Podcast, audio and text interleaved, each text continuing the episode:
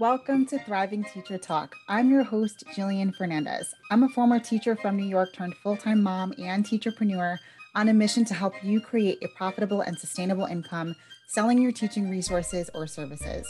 I'm here to make your life easier by giving you the best advice, trainings, and mindset shifts to grow your business, and most importantly, save you time and sanity.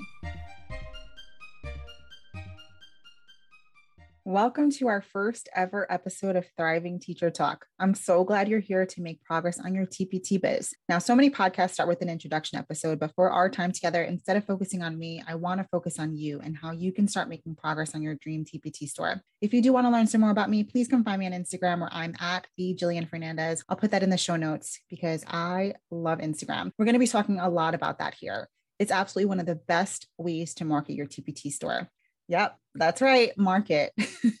so many of us don't even like to hear that when we're starting our store, and that's okay at first. You can get set up and then add that marketing in later, and we'll be talking a lot about that too. We'll probably talk about tacos some too, because I love them even more than I love Instagram. And my daughter is going to show up in some stories as well because she's a huge part of my why. But what I do want to talk about today is the top five things that helped me make progress with my TPT store and that you can start doing today. And I love practical things. So trust me, this is practical. You can do this stuff. In fact, I'm going to give you an action step for each one of these today. Here's tip number one though don't be overwhelmed by five things that you need to do. It's too many. I want you to just pick one thing that you can start doing today because you can, and it will help you make progress.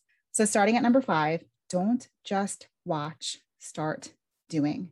Now, learning definitely feels like you're making progress, but it can be an illusion. Almost all of us start here. I know I did. When I first started to take my TPT store seriously, I was stuck in the worst learning loop ever. I thought that before I could have a profitable store, I needed to know everything. So I bought the books, did the research, took the courses, and I wound up feeling completely overwhelmed. Instead of feeling more confident with all of that learning, I started to doubt that I could ever know enough to be successful. And I was right on the edge of burning out completely. In fact, I wasted so much time and energy in that learning, doubt, and overwhelm when I could have been using most, if not all of that time to be creating and building a store in a way that was manageable and sustainable. Now, don't get me wrong, being educated, informed, and experienced is extremely important. There is a learning curve to anything new, and you usually need to do some learning, but you don't have to answer every question before you start your store. And unfortunately, a lot of us who are struggling or dealing with imposter syndrome do struggle getting to the point of becoming experienced. The learning cycle is very appealing when you're fighting imposter syndrome. It's easier to focus on education and information and never have to dive into those real life learning opportunities of serving a client or selling resources. But now, no matter why you're stuck in a learning cycle, you have to realize that you are stuck and choose to start doing something instead. Yes, it's scary. Yes, it's hard. And no way in heck do I want you to stay there. So let's get moving away from that place. Here's your one thing to start breaking out of the cycle. Write down one thing that you're going to do this week. No watching or learning. It's got to be something that you will make, create, or promote for your business and then do it. This is one of my big passions taking action, even if it's messy. Now, on to number four own your unique business. Every business is unique. It may be a tiny difference. I mean, why do you pick one brand of bread or plain old chocolate over another one? Something stands out. Could be price, logo, color, taste. Something pulls you in. And one of the biggest mistakes that I see in owning your own business is that people think it only means your logo or storefront in order to stand out in a crowd. Now, of course, those are some of the cornerstones of branding, but there's more than just that. There's your personal style and your flavor and how you really present yourself to your audience. Really owning your business includes knowing your personal unique why and letting that guide your business and your brand. Now, early on, I let dollar signs pull me away from my true passions. And I spent way too much time creating things that I was technically good at, but I didn't enjoy at all. It was like wanting tacos, but settling for nachos. It was a huge distraction and it led to more projects that I just didn't want to do. And eventually, I felt totally burnt out. Know your why and your passions and stick to those. Focus on those, and it will draw in your ideal client. And for today, write down the things that you are most passionate about, the ones where you really want to spend your time. Put that list where you can see it often so you can start weeding out the project and ideas that don't fit this list. All right, now we're on to number three let go of jealousy. Okay, yes, this one sounds a little less practical, but I promise you it's not. How you think about your store makes an incredible difference. When you get tangled up in what other stores look like or how much further along someone else is than you, you're going down. But when you collaborate, you've found a powerhouse. It's no more that one plus one. This is one times a hundred.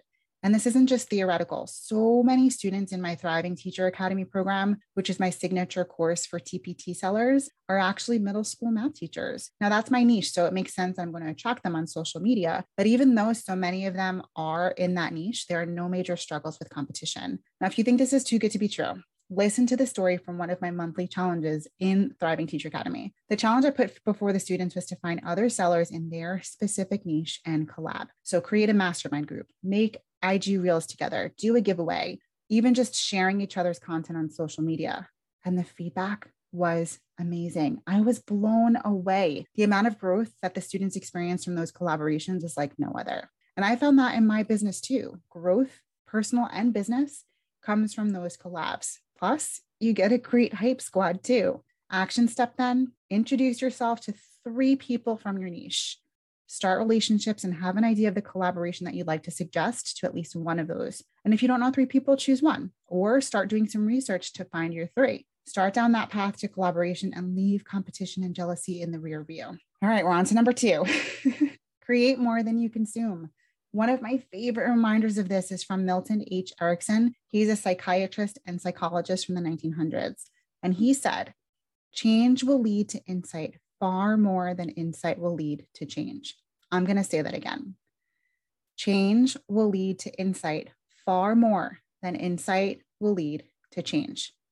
The best way to get out of that stuck in an emotion or behavior, which often means we're also in a cycle of consuming rather than creating, the best way to get out of that feeling is to start creating, to take action in some direction. It may not be the right direction. Heck, it might be exactly the wrong direction, but that's okay because you're going to learn from it.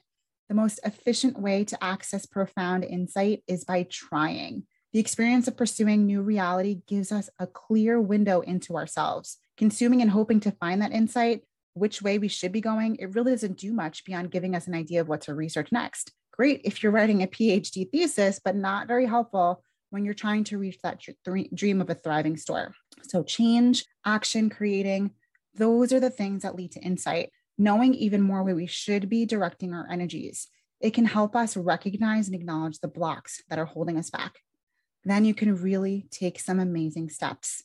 So, for today, write down that big, scary goal or that outrageous product or service that you've pretended not to think about. And the first step you should do is to take it. Take that step this week. And now, the number one thing that has helped me make progress with my TPT store be grateful. Yep, not a course, a planner, or even a specific TPT hack, just gratitude. Sometimes you got to keep it simple. It's been one of the most powerful forces in how I've established a successful business. I've always taken time to step back and reflect on the things that I'm grateful for. So, this can be like an amazing email from a student, the ability to go for a little dance break with my daughter, tacos. Did I say those were a thing? I mean, this time right here to talk with you. This kind of thing is common enough practice, and you probably are, are already doing this. But if you're not, this is the easiest and most effective thing to start doing.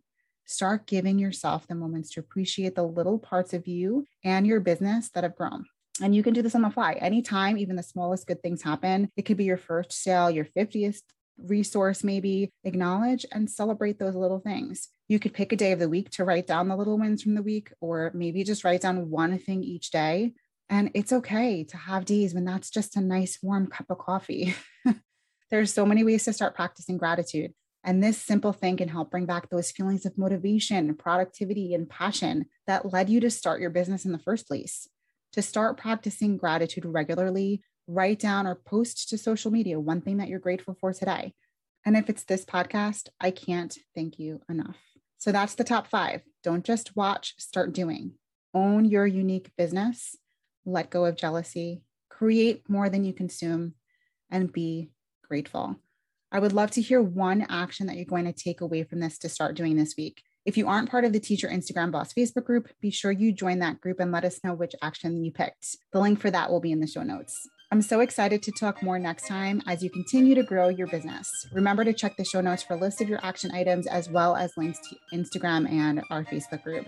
If you loved this episode, be sure to subscribe so you can catch all new episodes, leave a review if something resonated, or even just send me a DM. Thank you so much for letting me into your business and your life today. We're going to love growing together as you create a profitable and sustainable income selling your teaching resources or services. I am so honored to be here to make your life a little bit easier with the best advice, trainings, and mindset shifts to grow your business and most importantly, save you time and sanity. I'll see you in the next one.